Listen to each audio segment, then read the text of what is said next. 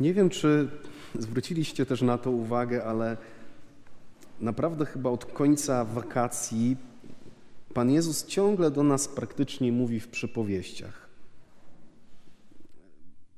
Chcę, żebyśmy odkrywali coraz więcej z Królestwa Niebieskiego. Pamiętacie, że większość z tych przypowieści y, kierował trakcie tej jesieni do faryzeuszów uczonych w piśmie, tak jakby dając im ostatnią deskę ratunku, żeby jeszcze się opamiętali. Dzisiaj tymczasem słyszymy, że ta przypowieść jest skierowana do nas, bo Jezus swoim uczniom opowiedział e, tę historię. I to jest 25 rozdział Ewangelii Świętego Mateusza. Żebyśmy widzieli kontekst, to warto wiedzieć, że zaraz po tej przypowieści zaczynają się najważniejsze momenty w Ewangelii Świętego Mateusza, czyli mm, sąd, męka, śmierci, zmartwychwstanie Pana Jezusa. Święty Jan mniej więcej w tych okolicach opowiada o Betanii, o czułości, o relacjach, o przyjaźniach, y, o, o bliskości bardzo takiej namacalnej dla Jezusa, bo to towarzyszy Jezusowi, zanim pójdzie y, do Jerozolimy na Paschę, spożyć ostatnią wieczerzę i potem te wszystkie trudne wydarzenia. A co mamy dzisiaj u świętego Mateusza? Nie czułość, ale pieniądze. Słyszymy słowo talent i od razu możemy sobie myśleć, aha, ten umie rysować, tamten umie malować, ten jeszcze mógłby być rzeźbiarzem, tamten coś fajnego z drzewa robi, ten ma talent organizacyjny, ten ma talent y, do gadania, ten ma talent do robienia bałaganu, tak y, z przymrużonym okiem można powiedzieć, ale słuchajcie, w tamtych czasach talent to była jednostka płatnicza. Nie wiemy do końca, czy mówi Pan Jezus dzisiaj o talencie srebra, bo jeden talent srebrny to mniej więcej 15 dniówek pracownika fizycznego w tamtych czasach, czy o talencie złota, który był hu, hu, hu, y, warte nie wiadomo ile, ale ogólnie no, ta historia jest dzisiaj o pieniądzach. I ktoś słuchając tego tak na pierwszy rzut ucha może powiedzieć, a proszę księdza, i tu księdza mam. Po co ksiądz tyle gada o tym Bogu, który jest dobry, który wszystkich kocha bezinteresownie, skoro widać, że Bóg kocha niektórych bardziej, bo ktoś tam dostał pięć talentów, ktoś dostał dwa talenty, ktoś dostał jeden. Ha! I tutaj jest dowód na to, że Bóg niektórych traktuje bardziej y, sprawiedliwie, czy w sposób bardziej uprzywilejowany. Ale kochani, to totalnie nie ma nic wspólnego z tym, czy Bóg kochał bardziej tego, który dostał więcej tych talentów, tylko Pan Jezus mówi nam tak. Dał każdemu według jego zdolności. Dał każdemu według jego zdolności. I w greckich papirusach, manuskryptach, które dotarły do naszych czasów, bo niestety ten y, oryginał Ewangelii Mateusza w języku Pana Jezusa aramejskim się nie zachował, to tu, gdzie mamy słowo zdolności, pojawia się dynamizm.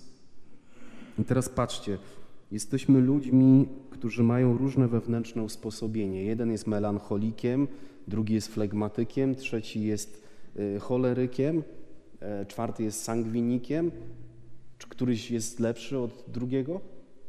Jeden y, powiedziałby, no daj mi milion, to ja go fajnie zainwestuję, ale jakbyśmy mu dali temu samemu człowiekowi do poczytania Czesława Miłosza, Olgę Tokarczuk, Y, albo nie wiem, Józefa Tischnera, Jana Pawła II, to by powiedział, no nie, ja ostatnio książkę przeczytałem jako lekturę w szkole, daj spokój. A z drugiej strony komuś byśmy chcieli dać milion, to by się przeraził, że co on z tymi pieniędzmi zrobi, ale z chęcią by w fotelu usiadł i Czesława Miłosza albo Olgę Tokarczuk czy Szymborską tak po prostu sobie poczytał. A co?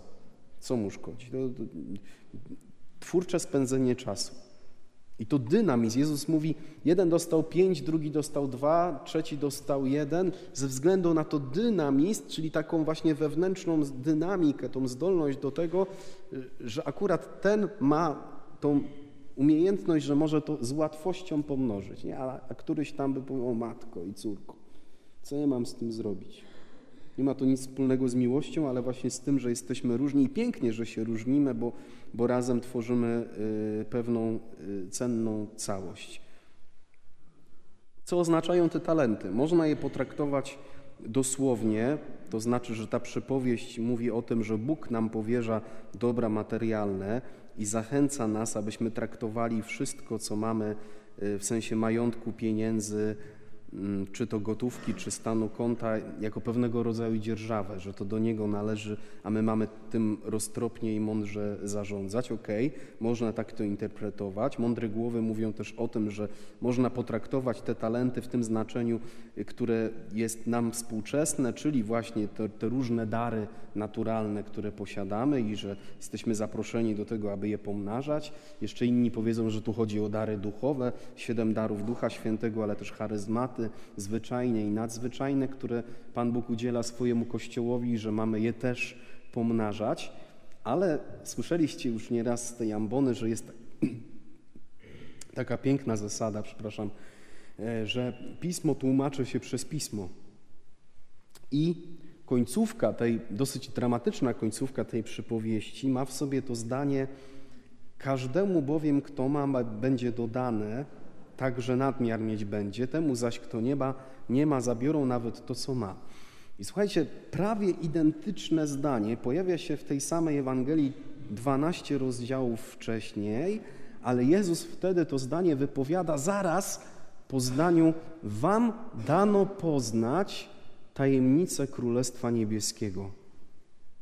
I on wtedy mówi do uczniów, i dzisiejszą przypowieść też mówi do uczniów, czyli, uwaga, może tym talentem jest znajomość Pana Boga. Może Pan Bóg chce, żebyśmy pomnażali w nas i wokół nas znajomość Jego samego, świadomość tego, jaki On jest, ale tak naprawdę, jak bardzo kocha, jak bardzo walczy, jak wiele dla nas zrobił. I właśnie ten ostatni chciałoby się powiedzieć, człowiek, ten, który dostał jeden talent i go zakopał, może być ciekawym obrazem współczesnego chrześcijanina. Dlaczego? Bo zobaczcie, że porażka tego człowieka, który miał jeden talent i go nie pomnożył, polegała na tym, że wystraszył się, że ogarnął go strach. I ty też, będąc człowiekiem wierzącym, patrząc na to, co dzieje się od trzech lat na świecie, najpierw zaraza, teraz tu wojna, tam wojna, niepewność ekonomiczna, e, patrząc na różnego rodzaju przemiany społeczne, które zachodzą, e, jak to mądre głowy mówią, laicyzacja i, i to, że wartości chrześcijańskie czy, czy religijność, pielęgnowanie tradycji wcale nie jest już wokół nas oczywiste. I ty też możesz zakopać ten talent, bo uwaga, to jest dosyć naturalne, że rodzi się w nas takie myślenie: ja muszę bronić mojej wiary. Ja muszę ją ustrzec, żeby jej nie stracić, żeby te moje wartości się nie zgubił. Wiem, co zrobię. Zakopię. I potem niepostrzeżenie rodzi się w kościele mentalność oblężonej twierdzy. Wokół nas są wrogie siły, a my powinniśmy strzec naszego depozytu, który otrzymaliśmy od ojców. Ale też już ponad 30 lat temu wspominany tutaj nieraz ksiądz profesor Józef Tischner napisał taki piękny tekst Ludzie z kryjówek. Mogę być tym człowiekiem, który ma talent w znaczeniu znajomość Pana Boga, ale mogę tą moją wiarę, ten mój talent trzymać w kryjówce Jaka jest niesamowita perspektywa. Na czas zamętu i czas kryzysu Pan Bóg przez tą przypowieść mówi nam, że najlepszym rozwiązaniem jest ewangelizacja, czyli pomnażanie znajomości Pana Boga. Jeżeli coś przeżywasz w Twojej wierze, to nie bój się, że kolega w pracy, sąsiad, kuzyn, ktokolwiek inny to podważy i uzna Ciebie za wariata. Ale jeżeli Bóg robi coś pięknego w Twoim życiu, Opowiedz o tym. Kilka ładnych lat temu, pap, nie papież, biskup nasz Andrzej e, powiedział, że dany nam jest charyzmat słowa i spotkania budującego wiarę. Że każdy chrześcijanin ma taki dar od Pana Boga, że może przez proste spotkanie, przez prostą rozmowę zbudować drugiego człowieka. Panie Jezu, Broń naszych serc, aby nas nie ogarniał strach, abyśmy nie podejmowali decyzji w naszym życiu w oparciu o strach. Spraw, abyśmy docenili to, że znamy Ciebie i abyśmy uwierzyli, że Ty nas zapraszasz do tego, abyśmy pomnażali talenty znajomości Ciebie, który żyjesz i królujesz na wieki wieków.